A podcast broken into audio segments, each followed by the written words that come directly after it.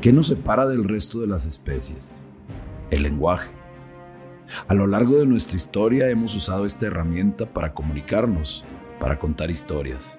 Cuentos contados antes de dormir, inventados por papá. Mitos para darle explicaciones a los fenómenos que nos rodean. Obras de teatro diseñadas para divertir. Chismes para demeritar a la vecina. Lenguaje es de lo que están hechos nuestros sueños más salvajes. Nuestra imaginación y nuestra creatividad. Con el lenguaje hemos creado poemas que inspiran, sonetos que enamoran y películas que nos conmueven. Historias que en ocasiones parecen más reales que la vida misma. Bienvenidos a El Geek Consciente, un podcast acerca de formas en las que podemos usar estas historias para hacer crecer nuestra conciencia. Juntos, te invitamos a explorar con profundidad películas que nos inspiran. Bienvenidos al podcast de quienes duermen no para descansar, sino para soñar. Yo soy Jorge Osuna. Y yo soy Javier Loister. Bienvenidos. El Geek Consciente contiene spoilers y te queremos avisar. Asumimos que ya viste todas las películas de las que estamos hablando. Incluso nos adelantamos a hablar de cosas que ocurren en películas que ya salieron. Si te vas a echar un clavado con nosotros, considérate avisado. Por otro lado, el idioma del geek consciente es una especie de spanglish en medida de lo posible, los nombres oficiales de los lugares, películas y personajes los mantendremos en su idioma original. Así que Logan no es guepardo y Frodo no es bolsón.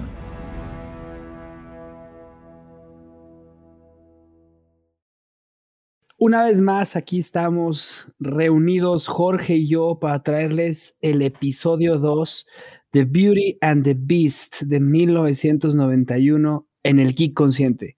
Jorge, ¿cómo estás? ¿Qué ha habido, Javier? ¿Cómo estás? Estoy súper contento. Esta es una de mis películas, no nada más películas animadas, películas favoritas de todos los tiempos.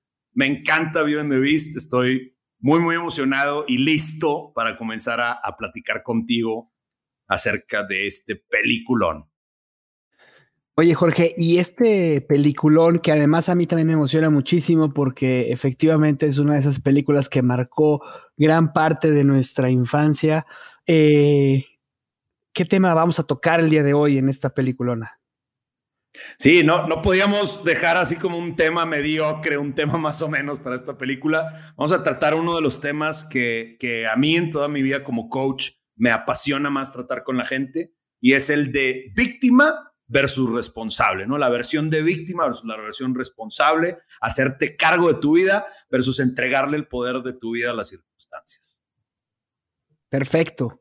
Y pues bueno, vamos a darle una breve reseña de esta gran película. Es una de las películas animadas de Disney que se estrena en septiembre de 1991. Nada más y nada menos que hace 30 años. años basada en el cuento del mismo nombre de la francesa Jeanne-Marie Le Prince de Beaumont. La película está dirigida por Gary Truesdale y Kirk Wise, escrita por Linda Wolverton, con música de Alan Menken y letra de Howard Ashman. Otra vez, el grandísimo Howard Ashman haciendo de las suyas. Venga, dale, arráncale. Vámonos con todo con el resumen, Javier. Años atrás, un príncipe cruel y arrogante vivía en su castillo con un montón de sirvientes. Cierta noche de invierno, una vieja mujer por diosera le pide asilo del frío a cambio de una rosa. Sí, amigos, una rosa. Cuando el príncipe se lo niega, ella revela su forma verdadera, la de una hechicera. Como castigo, ella lo convierte en una terrible bestia. Convierte a sus sirvientes en objeto con vida y a su castillo en una fortaleza oscura y tenebrosa. El hechizo dictaba que si no encontraba la manera de aprender a amar a alguien y que esta persona la amara de vuelta antes de que cayera el último pétalo de la rosa, él permanecería en forma de bestia para siempre. Años más tarde, en un pueblo cercano, vive Bella, que pasa sus días leyendo, ayudando a su papá y queriendo más que vida provincial y evitando los avances de Gastón, que es un cazador narcisista que básicamente se quiere casar con Bella, porque está bien buen, digo, porque es muy bella. Ya saben, es un gran tipo Gastón. En camino a una feria para mostrar su más reciente invento, Maurice, el papá de Bella, se pierde y busca refugio en el castillo de la bestia, quien lo atrapa y lo aprisiona. Cuando el caballo de Maurice regresa con Bella, ella sale a buscarlo y lo encuentra preso en el calabozo del castillo. La bestia accede a permitir que Bella tome el lugar de Maurice como su prisionera. Y bueno, Bella, quien es una mujer sumamente carismática más que bella, se hace amiga de los sirvientes, quienes le preparan de cenar al ritmo de Be our guest, be our guest, be our guest. Después de cenar, va al ala del oeste del castillo, de West Wing. Y no, no es una película de, o serie de política. Aunque estuviera prohibida y encuentra la rosa encantada, la bestia la cacha con las manos en la rosa y la corre del cuarto enfurecido y obliga a Bella a huir del castillo. En el bosque, Bella es asediada por unos lobos, pero Bestia llega y la salva lastimándose en el proceso. Y mientras Bella le cura las heridas, empieza a ver un romance entre ellos. Y está esta famosa canción de Puede ser que haya algo más ahí. Maurice regresa al pueblo y fracasa al intentar convencer a los aldeanos del predicamento de Bella. Al escuchar las declaraciones de Maurice, Gastón crea un tenebroso plan. Meter a Maurice al manicomio para así obligar a Bella a casarse con él. Ya saben, es un gran tipo Gastón. Pero Maurice se va en busca de Bella antes de que Gastón lo pueda atrapar. Aunque Bella y Bestia son... El romance entre nuestros protagonistas aumenta. Nunca subestimen el poder de regalarle a una doncella una biblioteca, amiguitos, como diría en el Canal 5. Pero después de compartir un baile romántico, Bella usa el espejo mágico de Bestia para ver a su papá colapsado en medio del bosque. La bestia la deja ir para salvar a Maurice y le da el espejo para que la pueda ver. Bella encuentra y salva a su papá, pero al regresar al pueblo, Gastón y otros aldeanos llegan a llevarse a Maurice al manicomio. Bella usa el espejo para demostrar que su papá no miente y no está loco, pero Gastón se da cuenta que Bella está enamorada de la bestia. Y lleno de celos, encierra a Bella y a Maurice en el sótano y organiza a los aldeanos para ir a matar a la bestia. Kill the beast. Ya saben, es un gran tipo Gastón. Con la ayuda de Chip, la tacita, Bella y Maurice logran escapar y se apresuran de regreso al castillo. Durante la batalla en el castillo, los sirvientes logran vencer a los aldeanos. Pero Gastón va a la torre de la bestia y lo ataca. La bestia está muy deprimido y no se defiende, pero en eso ve que Bella llega y comienza a pelear y vence a Gastón con muchísima facilidad, pero le perdona la vida para reunirse con Bella. Gastón aprovecha la oportunidad para encajarle un cuchillo a la bestia, pero pierde el balance y cae a su muerte como consecuencia. La bestia, mortalmente herido, muere en los brazos de Bella mientras cae el último pétalo de la rosa. Entre lágrimas, Bella le declara su amor y se rompe el hechizo. Revive la bestia, restaurado ahora como humano nuevamente, y el castillo y los sirvientes recuperan su aspecto original. La bella y el príncipe organizan una fiesta para todo el reino y bailan enamoradamente y viven felices para siempre.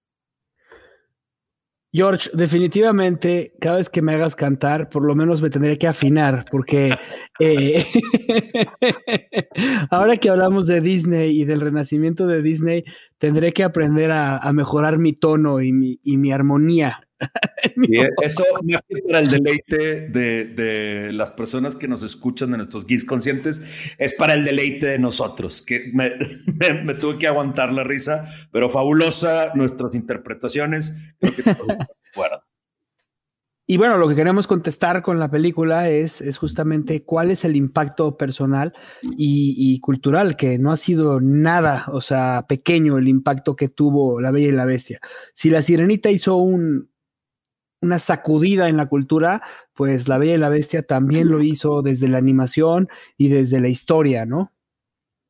Sí, recibió muchísimos elogios. Eh, la animación, sobre todo, mencionabas tú hace ratito eh, la secuencia del baile, ¿no? De, lo hacen así como en una sola toma, va bajando la cámara y vemos a la bestia y a la bella y la cámara así como da vueltas y, se permiten tener este, este, tipo de tomas artísticas moviendo la cámara de una forma en la cual eh, en una película de live action sería dificilísimo. Y no solo eso, sino empiezan a meter cosas de animación a computadora y, recibió muchísimos elogios. La crítica, a la crítica le fascinó esta película.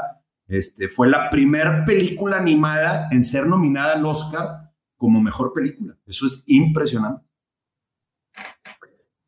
Y además, bueno, esa, esa, esta película en lo personal a mí me marcó como eh, esta, esta primera imagen que, que tienes como, pues como hombre de llevar a una mujer a bailar el, el vals, ¿no? Y, cómo lo hace la bestia y se, se arregla y bajan las escaleras. Y eh, eh, fue impactante, ¿no? Fue impactante. Sí, yo lo, yo, lo sigo haciendo. hace, pues hace ya tiempo, de repente le dije a Moni, este, oye, quédate arriba, o sea, en, nuestra casa de dos pisos le dije, quédate arriba y no bajes hasta que yo te diga. Este, y entonces, pues, va, ella, ella se subió y yo le preparé así una cena romántica con foquitos y velitas y toda la onda. Y cuando viene ella, le digo, ya ahora sí baja, viene bajando las escaleras. Por supuesto que le puse la música de la Bella y la Bestia y me paré así como la Bestia. Y inmediatamente ella captó de que ese es el mismo bajado de la Bestia. Entonces, años, décadas literalmente después, sigue influyendo exactamente eso que dices en mi vida personal, en mi relación, me sigue, eh, sigo utilizando eso que me dejó marcado de chiquito como para, ¿no? De que, oye, si le funcionó a la bestia, que no me funcione a mí. Exacto. Y claro que nos funciona. Yo creo que es algo que tenemos en el inconsciente colectivo todo el mundo después de esta película. Sí, oye, y les quiero platicar también, o sea, hablando del impacto que tuvo, eh, a mí me gusta mucho la historia esta del, famosísimo, ya legendario screening que tuvieron eh, en el New York Festival un año antes casi de que, de que saliera la película. O sea, tenían, tenían una versión eh, que estaba terminada nada más al 70%. Y decidieron como estrategia de marketing llevar esta versión de la película al Festival de, Nueva York, al Festival de Cine de Nueva York. Y pues unos decían en Disney, no podemos creer que estamos haciendo esto, o sea, había ciertas imágenes eran el puro storyboard, otras estaban hechas a lápiz nada más, o sea, mucho, mucho de la película pues no estaba terminada. Sin embargo, lo que ocasionaron es que la gente que estaba ahí viendo la película, al ver estas imágenes y al ver, se dieron cuenta como del proceso que lleva una película animada.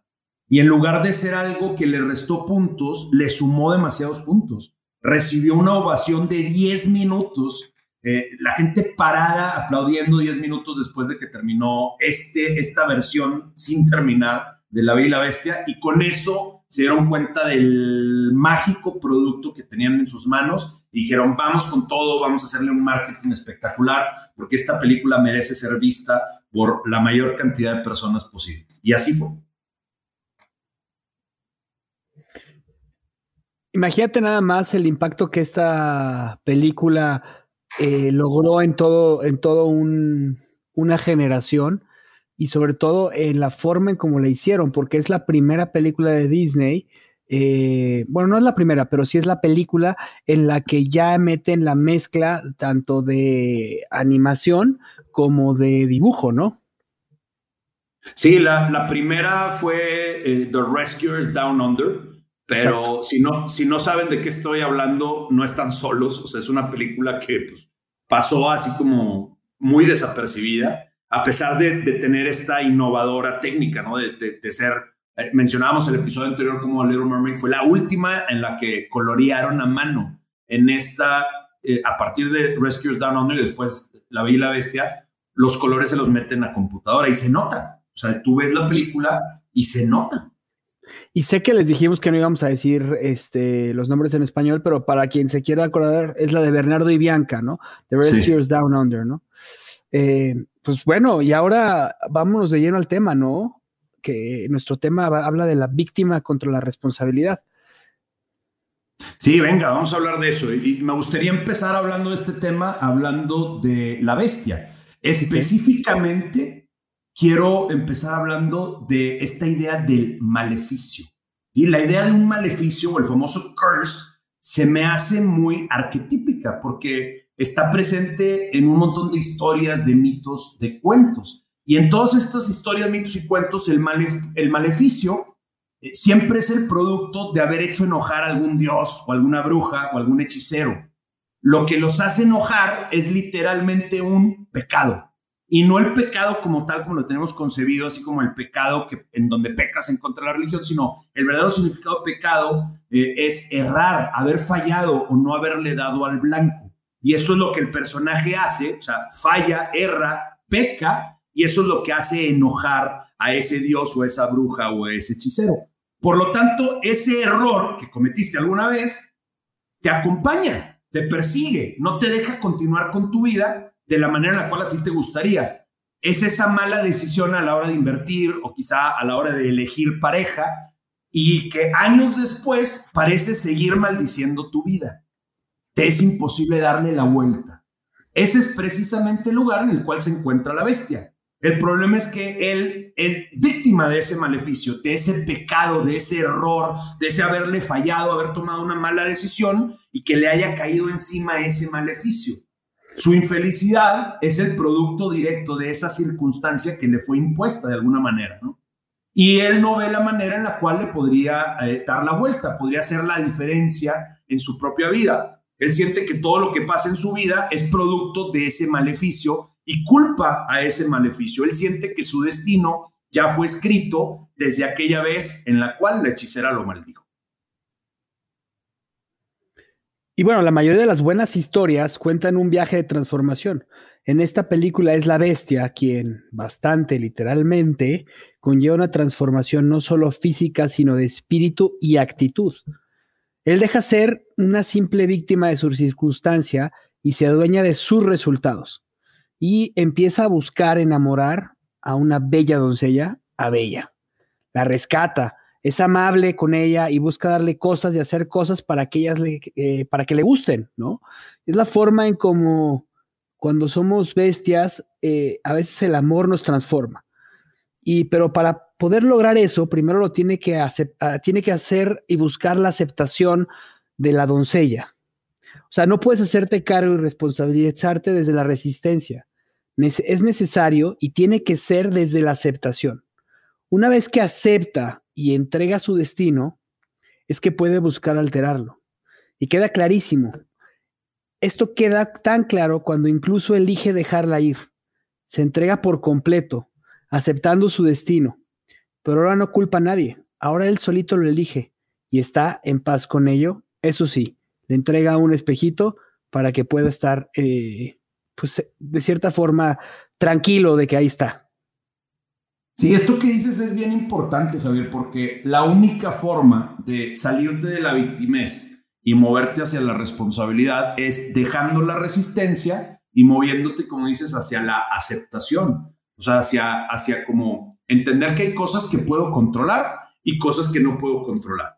Y aceptando eso, estando en paz con las cosas que no puedo controlar y teniendo como ambición o energía de ir por aquellas que sí puedo controlar, que sí puedo cambiar.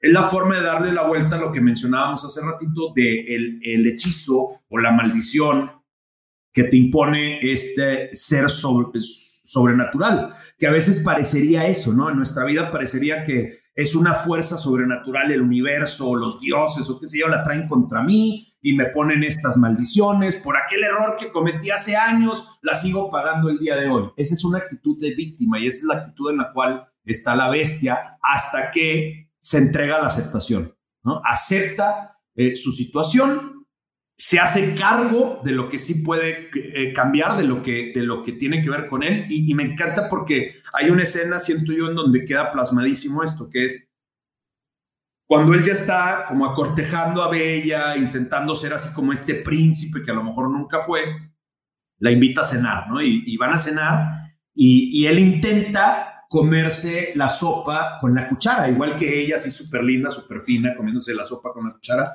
Y él al intentar hacerlo con la cuchara es un desmadre, ¿no? Este, ah, y, bueno, antes de eso está así como comiendo básicamente como perro, comiendo el plato, y, le hacen cara a todos los sirvientes, como no, no la friegues, ¿no? O sea, la estás regando. Y, y, entonces hace un esfuerzo, pero luego ella dice, oye, vamos a encontrarnos en un punto medio, ¿no? Y ella agarra el platito y se, se, toma la sopa así como si fuera un vaso, ¿no? Se la, se la toma básicamente. Y entonces, eh, ah, eso, eso sí lo puede hacer él. Y ahí está el ejemplo perfecto de Lo que sí depende de mí, o sea, el esfuerzo genera que las otras personas se acerquen también, ¿no? El esfuerzo depende de mí, aun y cuando mis manos son demasiado grandes y mi boca es demasiado grande como para comer la sopa de esta manera, el esfuerzo es lo que sí depende de mí. Y cuando hago el esfuerzo, las cosas se alinean. Me encanta ese escena. A mí también, y me gusta mucho porque se apega mucho a la filosofía que yo admiro tanto, que es la estoica. Y la filosofía estoica habla sobre eso, sobre lo único que podemos controlar son nuestros pensamientos. Todo lo demás no es controlable. Y hay una frase que me fascina de Picteto que dice, no trates de que las cosas ocurran como tú quieres. Más bien, que las cosas que ocurran sean como son y la vida transcurrirá con tranquilidad. ¿Qué significa eso? O sea, deja que las cosas fluyan como deben de fluir, pero controla tus pensamientos, tus sentimientos y al final de cuentas las cosas se darán. ¿Qué es lo que dices tú con la bestia? Cuando él acepta lo que tiene que hacer, las cosas se dan. Pues bueno, ahora vamos a hablar sobre el hechicero oculto, ¿no? Otra cosa que me gustaría explotar es lo siguiente. Muchas veces, como aquí, la bruja o el dios o el hechicero que ponen el maleficio aparecen primero como algo más, quizá un pordiosero, un animal o un lado del o a un lado del camino o algo que aparentemente es inofensivo. En su momento, el héroe no le da mucha importancia. Él, por supuesto, no sabía que al negarle el asilo a la viejecita, esta lo iba a convertir en una bestia. Lo mismo nos pasa a nosotros. Por eso este arquetipo es un arquetipo. En su momento no vemos que esa pequeña actitud aparentemente inofensiva es la que se va a manifestar en un maleficio. Descuidar y no ponerle atención a los detalles se puede convertir en lo que arruina una relación, un proyecto, una inversión o una familia. Y por eso esta frase tan americana, The devil is in the details, es tan importante. Sí, es, eh, o sea, esa, esa frase está fabulosa, ¿no? Lo, dice todo. Eh, pero como bien mencionas, o sea, todos estamos familiarizados con este arquetipo. Lo hemos visto en un chorro de cuentos e historias, como la, viejecita, en este caso, que simplemente una pordiosera, resulta ser una hechicera. ¿no? El animalito inofensivo que está, como dices, al lado del camino, eh, resulta tener poderes mágicos. Y, el héroe es el que, eh, sin esperar nada a cambio, hace el bien, eh, sin saber que ese animalito o esa pordiosera tiene poderes espectaculares y son los que acaban dándole al héroe quizá el poder que necesita para salir adelante. Y, creo que esa lección es importantísima, ¿no? Esa de, como dices, the devil is in the details, o sea, si le ponemos atención a esas cositas a las que muchas otras personas dejan pasar desapercibida, eh, vamos a obtener regalos o premios extraordinarios. Y desde el otro lugar, si no le ponemos atención a esas cosas, se nos puede venir el maleficio, ¿no? Se nos puede venir encima eh, eh, ese problema que acaba poniendo, metiendo una bomba a las cosas que más valoramos en nuestra vida. Otra cosa de las que me gustaría hablar, Javier, es también cómo el pueblo entero también opera desde la víctima. Bella describe a los aldeanos en la canción del principio como parte de un pueblo provincial. Y nos queda claro en esa canción, en todas las imágenes que nos van mostrando y así, como este es un pueblo típico que siempre hace lo mismo y ya lo hace como en automático. Ellos viven esa vida monótona y simple en la que muchas veces caemos, convirtiéndonos en lo que Heidegger llamaba el Tasman, o sea, la existencia inauténtica. Eh, una existencia simplemente como parte de la masa, perdidos entre la multitud, operando desde el se dice, entre comillas, no se dice que esto es, se dice que aquello es verdad. Por eso al final se dice que hay una bestia y que no estamos a salvo mientras siga viva. Y ellos no se dan cuenta en ese momento de lo atinado de las palabras de Bella, que eh, ella dice que la única bestia que pone en peligro la libertad y la seguridad del pueblo es Gastón. El resto no hacen caso a esas palabras de Bella, que Bella sí vive esa existencia auténtica. El resto simplemente son llevados y comandados por el miedo, como nos pasa muchas veces, que el miedo de las multitudes, de las masas, del se dice, eh, es lo que nos atrapa y nos lleva hacia el castillo a atacar a esa bestia que creemos que es la culpable de todo, pero ni siquiera vamos conscientes, vamos como simplemente llevados por la masa, por la multitud, por la marea.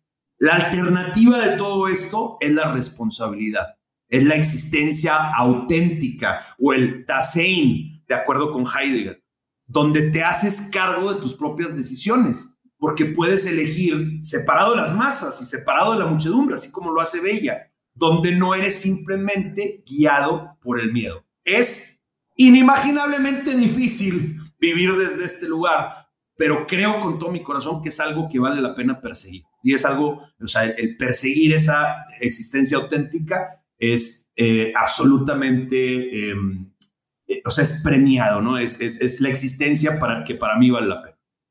Y Jorge, bueno, ese es el objetivo de lo que hacemos aquí. O sea, nosotros profundizamos en las películas buscándole sentido a la vida. Y, y, la verdad es que eso es, esa es la intención del objetivo de este podcast, el objetivo de lo que queremos hacer. Y es, es que, que, dejemos de ser víctima como pueblo, que, que, que, dejemos de estar como manada, como pollo sin cabeza, y que, y que, y que seamos más bella, que seamos, que seamos más conscientes de que muchas veces eh, la bestia eh, que está dentro de nosotros, pues lo único que necesita hacer es ser domada, ¿no?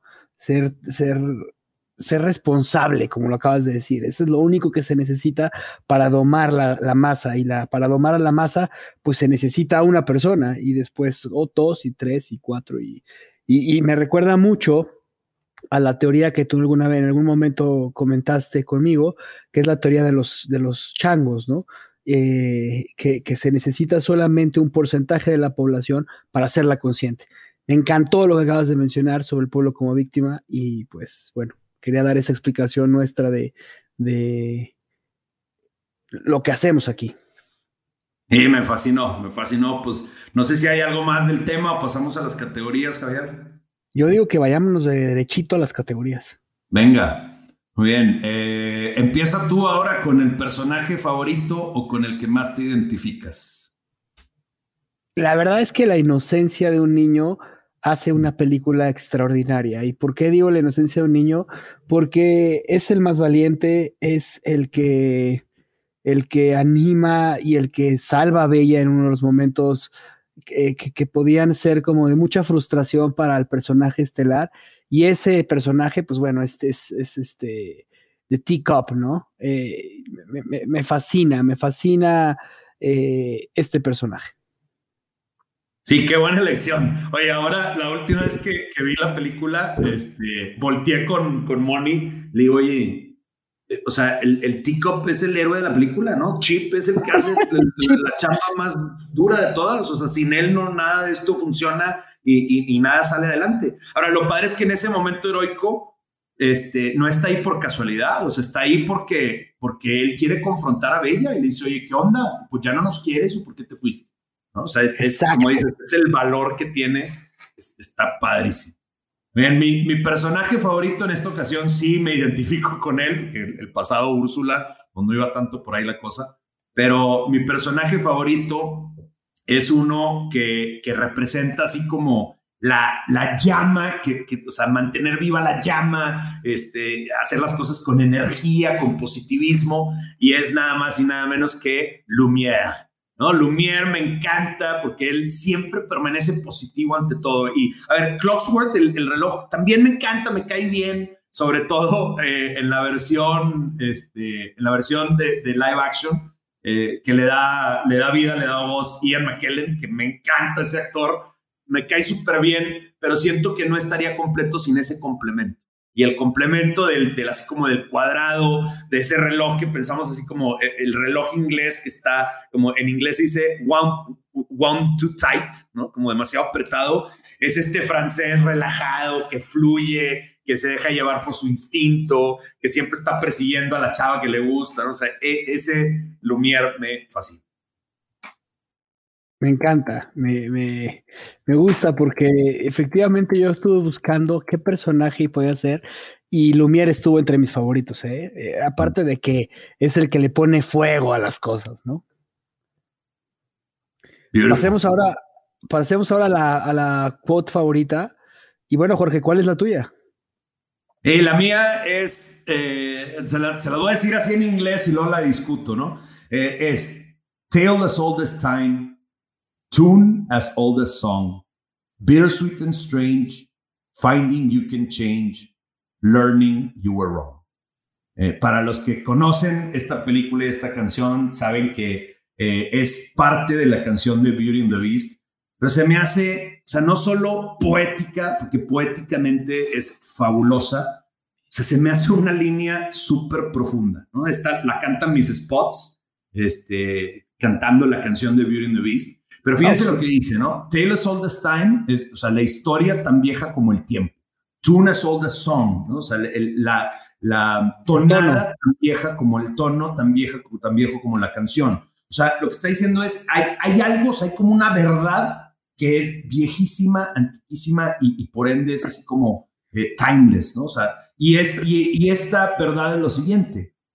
O sea, aunque sea eh, un poco dulce y amargo y raro, darte cuenta que puedes cambiar al darte cuenta que estabas equivocado es esa canción viejísima, es ese cuento eh, este, que, trasciende todo el tiempo y creo que es una de las cosas que, define a lo que me dedico, ¿no? Es, mi misión de vida es ser una herramienta para que otras personas alcancen sus sueños a través de la transformación personal. Entonces, darte cuenta que puedes cambiar al, al hacer conciencia de que estabas equivocado es el primer paso para la transformación. Por eso me encanta esta frase. Wow, no manches. Me acabas de dejar impresionado. Me encantó. Qué buena frase, güey. O sea, y justamente cuando hablabas eh, Tell us all as time, tune us all a song, yo te iba a decir, claro, es el amor. Y no, o sea, al final de cuentas es, no, o sea, darte, poder decir me equivoqué. Y ese es uno de los grandes secretos de, de las grandes personas en este mundo, ¿no? El, eh, el, poder, el poder encontrar la forma de cambiar. Bueno, la mía es, este, me encanta porque es una discusión que se vuelve eh, de, una, de, una, de uno de los personajes más conscientes de toda la película con uno de los personajes más inconscientes, o sea, que es el que menos despierto está, ¿no? Y es cuando Beast eh, rescata a Bella, que ya lo explicábamos en el resumen, y, y Bella está tratando de, de, curarlo, y se las voy en inglés, ¿no? That hurts, dice Beast. Y, y Bella dice, if you hold still, it wouldn't hurt as much. Well, if you hadn't have run away, this wouldn't happen. Y dice Belle, if you hadn't frightened me, I wouldn't have run away. Entonces ella le, arregla su brazo con cierto coraje y la, y la bestia le dice, well, you shouldn't have been in the West Wing. Y Belle dice, well, you should have learned to control your temper.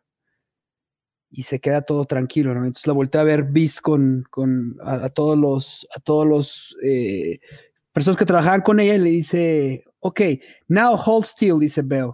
This might sting a little. Bell dice también, by the way, thank you for saving my life. Y Beast de una forma como de mucho enojo dice, you are welcome. ¿Y qué, qué significa esto? O sea, es, este, va, va, despertando lo que cantaba, lo que más adelante cantaría eh, Miss Spots, porque todo de aquí, aquí parte, ¿no? Por eso se me, me, encanta esta parte, porque es como el despertar de la conciencia de, de, la bestia. Sí, fabuloso. Qué, no, me encantó, Javier, me encantó. Qué, qué bueno que elegiste esa, porque neta, ese, esa interacción, o sea, es la primera interacción, como dices, como decente que tienen entre los dos, aunque no empieza así, ¿no? Empiezan como reclamos pero luego se van calmando y, tienen esa primera interacción y, se dan cuenta de que, oye, pues algo de esto pudiera funcionar, Fabuloso. Pero, pero ¿cuántas veces no nos pasa, no? O sea, ¿cuántas veces eh, cuando eh, entras en discusiones y tú no, tú no te das cuenta de que, o sea, cuando, cuando las dos personas están en una discusión y, y no hay un sentido de, o sea, de, una de las partes de, tranquilizarse, pues no se llega a ningún lado, pero cuando una de las personas es más inteligente emocionalmente y, sin ofender, o sea, eh, eh, buscas, buscas entrar en razón, entonces la otra persona trata de entrar en razón. Y eso, eso es lo que empieza a ser una comunicación sumamente interesante y desde donde se pueden llegar a acuerdos. Y nos pasa mucho los que estamos casados y estamos ahorita en, en, en, pues en, relaciones con, en el trabajo, lo que sea, pues cuántas veces nos pasa con nuestras parejas que de repente discutimos y los, las dos personas desde el enojo no ceden, pues no llegas a ningún lado. Entonces, sí, se requiere, como dices, que, que, uno utilice su inteligencia emocional para, para calmar las aguas o darle por un lado diferente. Y bueno, pues vamos a la siguiente categoría, ¿no? Que es el detalle musical. Sí, para el detalle musical, eh, bueno, pues nuevamente Alan Menken es el, compositor de, la banda sonora de Beauty and the Beast. Y por supuesto que nuevamente, pues un año consecutivo, ganó Óscares. Eh, en esta ocasión su tercer y su cuarto Óscar, uno por mejor banda sonora y otro por mejor canción original, por Beauty and the Beast, por supuesto. Ahora, Mencken usó eh, The Carnival of the Animals, específicamente el movimiento de, de, em, de Acuario, este, del compositor francés. Ayúdame con el nombre, Javier, que esto del, francés se te da más a ti. Déjame, eh, sí, dame un segundito, porque justamente me lo mandaste en la tarde y lo venía escuchando y dije, bueno, pues me recuerda perfectamente a la, a la pieza en donde bailan ellos este. Ah. Camille Saint-Saëns. No sé cómo se pronuncie, pero bueno, Camille Saint-Saëns. Este, y usa esa pieza como, como inspiración, y luego me corriges por, por la pronunciación, este, pero usa esa pieza como inspiración para eh, el inicio de la película. Y fíjate, yo te decía hace ratito que esta película es quizá de mis películas favoritas, punto, ¿no? Ni siquiera animadas, sino películas favoritas. Y yo me di cuenta hace tiempo, dije, oye, ¿qué tienen en común? Hice así como mi lista, así como de las 5, top 5, top 10, top 15. Dije, ¿qué tienen en común todas estas películas? Y es, me encanta la música. Y este es, o sea, la música en esta película es espectacular. O sea, el trabajo de Menken es fabuloso. Y otro así como joyita de, de, detalle musical es que Ashman quería, Howard Ashman, el, el compositor de las letras, quería que Angela Lansbury, que si no, si no saben de quién estoy hablando, busquen su nombre, ¿no? Angela Lansbury, con Y al final, búsquenlo en Google, la van a ver y van a decir, claro que la reconozco, o sea, es, así como una, una viejita que reconoces, es la voz de Miss Spots. Y él quería que ella cantara la canción titular, la de Beauty and the Beast. Pero ella decía, oye, no, o sea, como que mi voz no va con, con esa pieza, o sea, no creo que sea la adecuada. Así que en un inicio se rehusó y de hecho iban a traer así como un hombre a que cantara esa, esa pieza, aunque no fuera ningún personaje. Este, le iban a hacer así como si fuera como una canción cantada así nada más, ¿no? No, no necesariamente que uno de los personajes la estaba cantando. Sin embargo, Ashman le pidió, le dijo, oye, vamos a hacer una grabación de prueba, ¿no? Vamos a hacer una toma, a ver qué pasa. Y entonces de ahí, o sea, si sale bien, pues ya decidimos qué hacemos y si no, pues no. Entonces le dijo Lansbury, bueno, está bien, Lansbury pues es una eh, eh, eh, veterana, no solo de, películas musicales, sino de Broadway, o sea, ella sabe cantar y ella tiene muy buena voz, como, como lo vemos en la película. Entonces llega Lansbury, pues agarra así como la letra de la canción, este, preparan todo para hacer esta toma de, entre comillas, prueba, y empezó a cantar y todos en el estudio berreando, ¿no? Todos llore y llore con, con o sea, pues el feeling que le puso ella a esta canción. Y esa es la grabación que está en la película. Esa grabación de prueba, o sea, ahí es donde vemos la genialidad de Ashman de decir, o sea, yo quiero que este personaje y esta actriz que representa como la figura materna de la película sea quien cante la canción. Porque, eh, o sea, le da entonces un feeling de como es la mamá aprobando esta relación, ¿no? Es la, la figura materna este, la energía femenina aprobando, eh, conteniendo y aprobando esta relación. Y se me hace una elección fabulosa y una interpretación extraordinaria. No, además, además, este, o sea, ahorita que lo estabas diciendo, puedo imaginármelo a él cómo lo escuchaba en su cabeza y no le falló, ¿eh? no le falló. Oye, Jorge, ¿y cuál es tu canción favorita? Y mi canción favorita de esta película eh, ha, variado mucho por, durante los años, ¿eh? Porque, por ejemplo, en, en, la versión eh, de live action, me encanta la canción de Gastón, pero sobre todo por la interpretación de Josh Gad, que se me hace un actorazo, me cae súper bien. Este, entonces me divierte mucho esa. Pero eh, mi canción favorita de la película animada definitivamente es la de Something There, ¿no? Cuando este, empiezan como a, darse cuenta qué onda con, con, todo este enamoramiento que están viviendo los dos. Y, fíjate, creo que esta canción tiene cosas como bien importantes.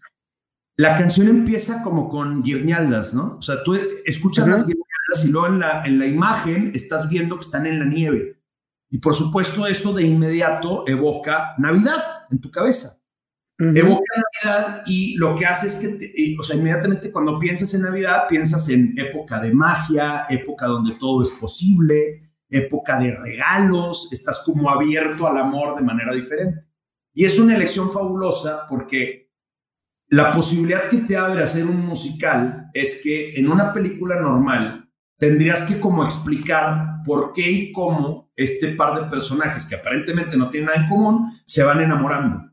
En un musical pones una canción y pones una canción que evoca magia, Navidad, regalos, que evoca todo es posible. Y entonces empiezas, en esta canción se meten adentro la cabeza de eh, como tres diferentes, vamos a llamarles grupos de personajes. Uno, pues no es un grupo, es Bella, ella está diciendo, oye, como que hay algo aquí, ¿no? Y luego ves que dice, hay algo aquí, cuando me toca mi, mi, mi ¿cómo se dice? Mi, mi garra, me la toca y siento así como... Y el otro, ahora sí, grupo de personajes son los sirvientes que dicen, hey, hay algo aquí, Y es así como toda esta magia y me encanta porque es eh, una manera de resolver la pesadilla de todos los escritores, de todos los guionistas, que es la exposition, donde explicas cosas, aquí lo hacen con una canción de forma fabulosa. ¿Cuál es la favorita? Y, además ver a, Chip eh, observándolo y cuando, cuando Miss Spot le va cantando, o sea, es espectacular. Bueno, pues, para cambiarle, también me gusta mucho esa canción, pero yo sí me voy a ir con la primerita que es Bell, ¿no? Mm. Este, y cómo explica, bonjour, bonjour, bonjour, o sea, me gusta muchísimo como cómo, cómo va explicando lo que pasa en el pueblo y da, toda esa explicación de, de qué es bella y, bueno, pues me quedo con esa. Sí, esa, esa canción, Javier, mi parte favorita de esa canción es cuando está ella eh, leyéndole el libro, el cuento a las ovejas, a las ovejas, no sé si te acuerdas. Sí, claro. Le dice, le dice eh, This is my favorite part because you'll see, this is where she meets the prince But, ah, but she doesn't know that it's him till chapter 3, ¿no? O algo así. Exacto, Conoce al príncipe, pero no sabe que es el príncipe hasta más tarde en la historia. Porque ese es un foreshadowing espectacular, ¿no? Porque es exactamente lo que le pasa a ella. Ella conoce al príncipe, entre comillas, ¿cómo se llama? En su versión de bestia, pero más tarde se va a dar cuenta que, que él siempre fue el príncipe. Wow, mira, no lo había visto de esa forma. Sí, no, Me encantó. bien, aviéntate la joya de la producción. Bueno, pues para la joya de la producción, eh, originalmente no iba a ser un musical, pero cuando Katzenberg vio el trabajo que estaban haciendo, Menken y Ashman, eh, con Little Mermaid, cambió de opinión y los unió el proyecto. O sea, en un principio, eh, Menken y Howard Ashman no iban a estar, Alan y Howard no iban a estar, y entonces cambió de opinión eh, Katzenberg, que es el productor.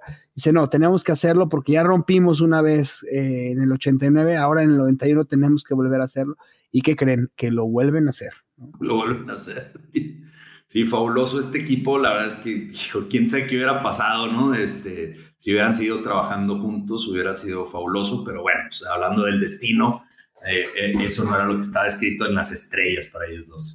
Ahora la, pasamos a la recomendación. Javier, ¿cuál es tu recomendación de, este episodio? Yo voy a romper el protocolo y mi recomendación es escuchar este podcast y luego ver la película. o sea, ah, no, no, no vean la película primero y luego escuchen el podcast, sino más bien escuchen este podcast y sobre este podcast los invito a que, a que lo discutan con su pareja, con sus hijas, eh, con sus amigos si quieren pero, pero discútalo desde, desde, ahí y, y, discútalo desde el punto de vista de cuál es tu sombra, en qué momento has sido bestia y quién ha sido tu bella y, cómo has convertido, te has convertido en ese príncipe eh, sin caer en temas románticos, pero esa sería mi recomendación. Ah, fabuloso, me encanta. yo le recomiendo, eh, fíjense, váyanse a Disney Plus, este, busquen la película de Beauty and the Beast, ábranla y luego váyanse a extras y ahí en extras, eh, uno de los, creo que hay nada más tres o cuatro extras, uno de ellos se llama Menken and Friends. Si son amantes de los musicales y de las, de las canciones y de la música este, y de los musicales de Broadway, les va a encantar eso. Son, no dura nada, son 20 minutos, en donde está Menken, Alan Menken, el, el compositor de la música de esta película, sentadito en su piano y está platicando nada más y nada menos con Steven Schwartz, Steven Schwartz fue el creador del musical Wicked, fue el que eh, escribió la letra de las, de las canciones de películas como Pocahontas, El Jorobado de Notre Dame y Hércules. O sea, genio. Está sentado ahí también Robin Anderson López y Robert López, este, que ellos dos son compositores. Eh, bueno, Robert López es el que crea la melodía y la música y, su esposa Robin es la que crea, este, perdón, no es Robin, es Kristen, Kristen Anderson López este, ella crea la, letra de este, musicales como este, The Book of Mormon, pero más importante, películas como Frozen, Coco y Frozen 2. O sea, son unos genios. Y también ahí está, por si falta algo más, Lin Manuel Miranda, creador de Hamilton, este, compositor de música en, en Moana, en Mary Poppins Returns y próximamente en la live action de The Little Mermaid. O sea, puros genios sentados ahí hablando de lo que los apasiona de la música, en qué se inspiran para componer y para crear libros, pero también es así como una celebración de, de Alan Menken y un poquito también de Howard Ashman. Este, o sea, todos así como, eh, o sea, hay una, una palabra o, como frase que me gusta que es geeking out. Están ahí geeking out acerca de la música y acerca de la admiración que todos ellos le tenían a, a Howard Entonces, vale la pena, son 20 minutos, me lo van a agradecer y lo van a disfrutar muchísimo, sobre todo si son como, como yo, fans de esto, ¿no? de la música y de las canciones. Ah, bueno, yo también quería agregarles aquí que este existió un verdadero bella y bestia en la vida real y era un filósofo francés que se enamoró de una filósofa francesa y así se les llamó mucho tiempo, era Jean-Paul Sartre y Simone de Beauvoir. Ellos dos fueron conocidos como la verdadera bella y la verdadera bestia después de eh, haberse dado a conocer este gran libro de, la de, de, este francés. Y bueno, pues era, era, e, ellos eran la bella y la bestia, ¿no? Oye, y de la mano de eso, ya que estás mencionando así como de vida real, digo, esto que voy a decir tampoco es de vida real, pero ya ven que les decíamos hace ratito que eh, La Bella y la Bestia estuvo nominada al Oscar. La película que sí ganó el Oscar, que ellos estuvieron nominados pero no ganaron, la película que ganó el Oscar a Mejor Película ese mismo año es la de eh, El silencio de los inocentes, The Silence of the Lambs, que es como otra historia de La Bella y la Bestia, ¿no? La Bella siendo Clarice y la Bestia siendo Hannibal Lecter. Entonces, de alguna u otra manera, es que luego hay años en donde hoy hacen dos o tres películas del fin del mundo y luego años en donde hacen dos o tres películas como del mismo tema bueno, acá como que el tema de este año era la vida. Wow. Excelente. Oye, Jorge, ¿y qué te llevas tú de todo esto? Ah, se nos está olvidando lo más importante, el geek más consciente. Ah, discúlpame, discúlpame, tienes toda razón. Sí, bueno, el geek pues, más consciente. Esto fue un anime, el geek más consciente es, es un anime y, Disney lo vuelve a hacer. Disney empieza a cambiar el arquetipo de la mujer eh, en nuestra historia y esta, eh, desde principio hasta el final es la persona más consciente. Y lo discutimos tú y yo antes de entrar al podcast, quién debía ser el geek más consciente y pues quiero que tú lo digas, porque la verdad es que, o sea, e, es irrefutable, ¿no?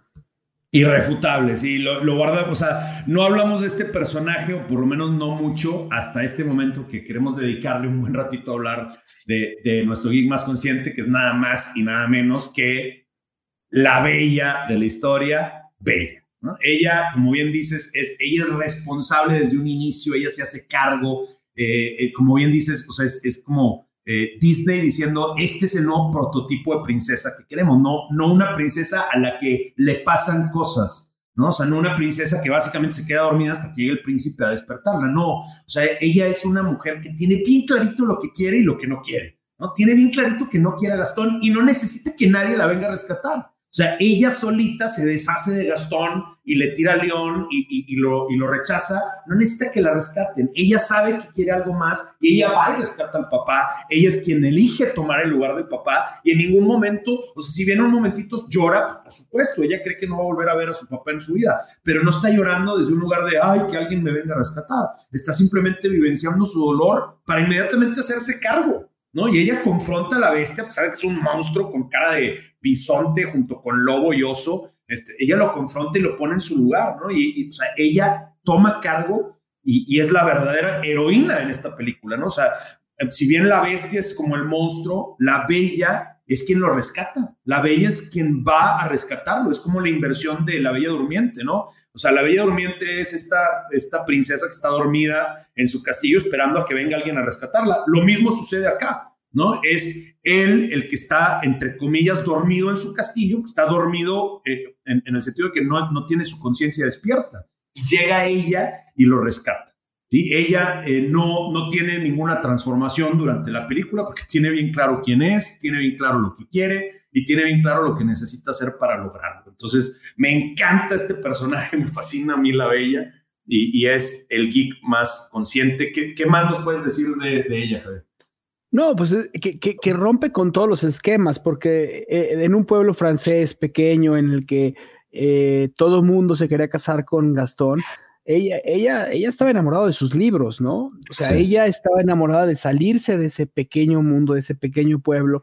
Ya desde ahí te da esta, esta idea de, de, de lo grande que es Bella, ¿no?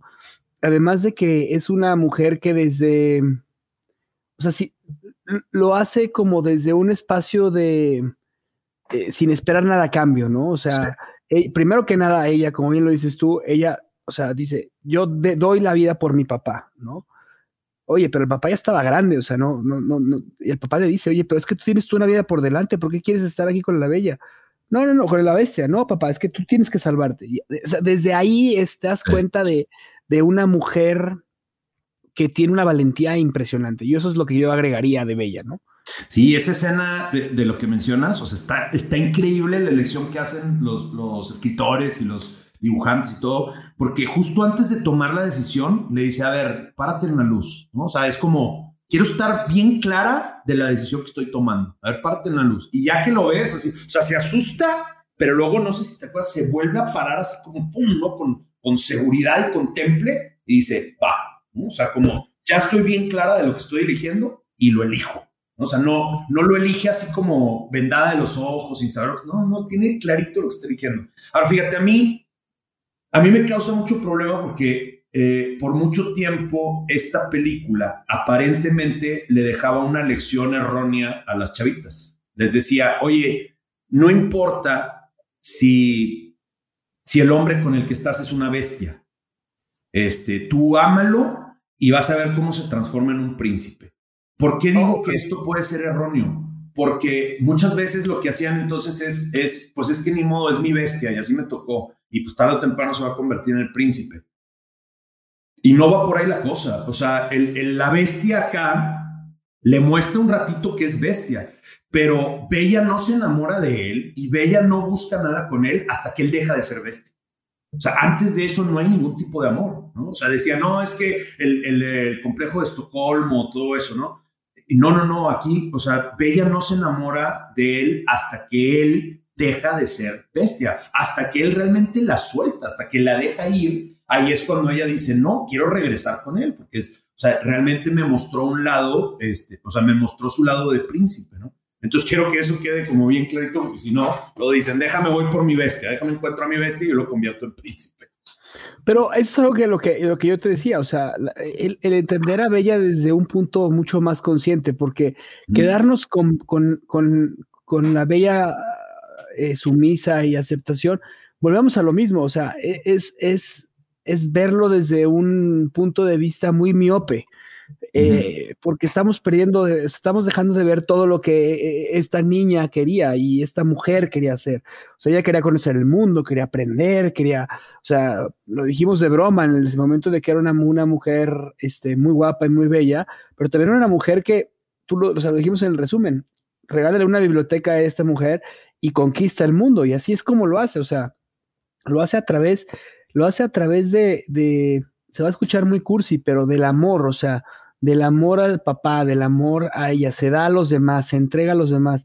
Y desde ahí ella, ella se convierte en, en esta gran princesa. Tan es así que eh, Disney, su decisión después de hacer live action, pues es, es, es, es Emma Watson la que hace la, la bella, y Emma decide hacerlo desde un punto de vista de no usar un corsé, de no usar muchas cosas como mujer, para dar un mensaje al mundo de lo que Bella significa, ¿no? Eso está espectacular.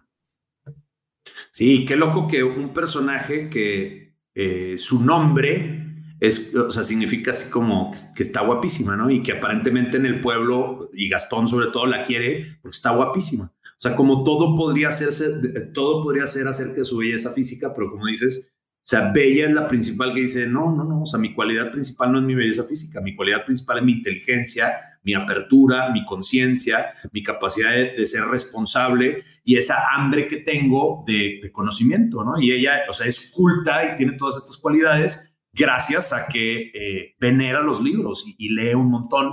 Y creo que ese es el verdadero ejemplo que le deja no solo a, a chavitas y mujeres, es un maravilloso ejemplo para hombres viejos, jóvenes, este, solteros, divorciados o casados, es, un personaje extraordinario. Exactamente. Y ahora sí vamos a cerrar nuestro episodio con qué es lo que nos llevamos.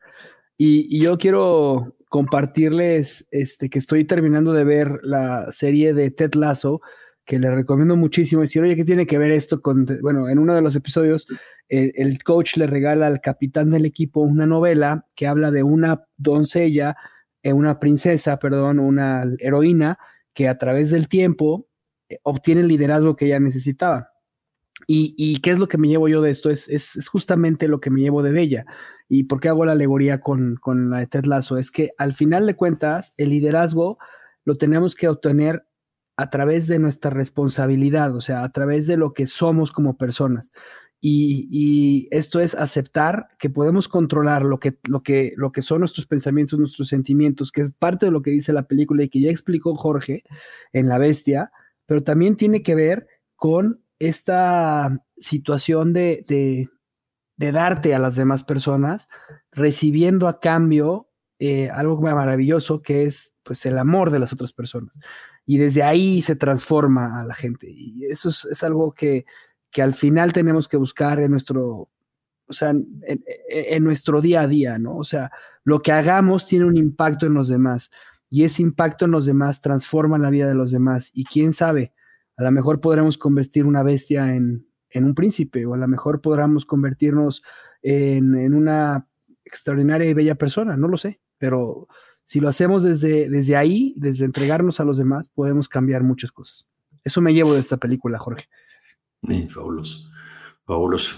Lo que yo me llevo de esta película es, eh, pues, volviendo a esta idea del maleficio. O sea, muchas, muchas veces elegimos vivir nuestra vida eh, como pensando que una parte de nosotros está maldita por algún error que cometimos en el pasado y, creemos que ese error define quiénes somos y define lo que es posible para nosotros.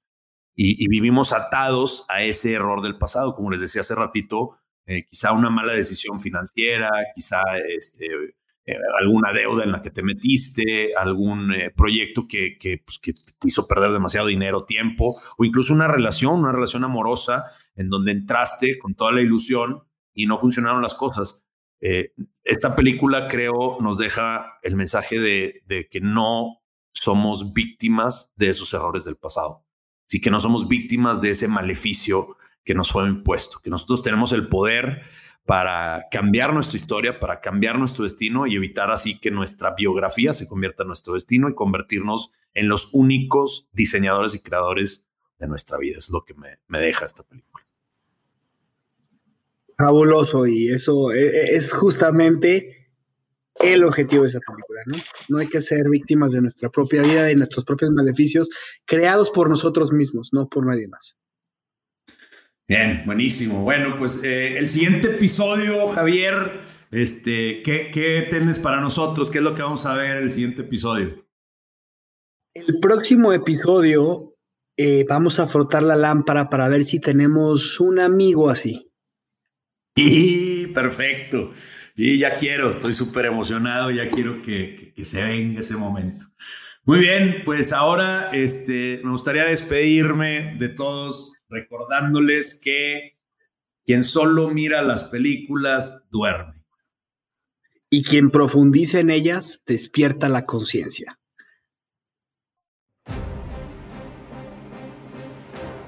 Gracias por escucharnos. Te invitamos a darle like en nuestras redes sociales, Instagram y Facebook. Tenemos un grupo que es para fans de El Geek Consciente Podcast.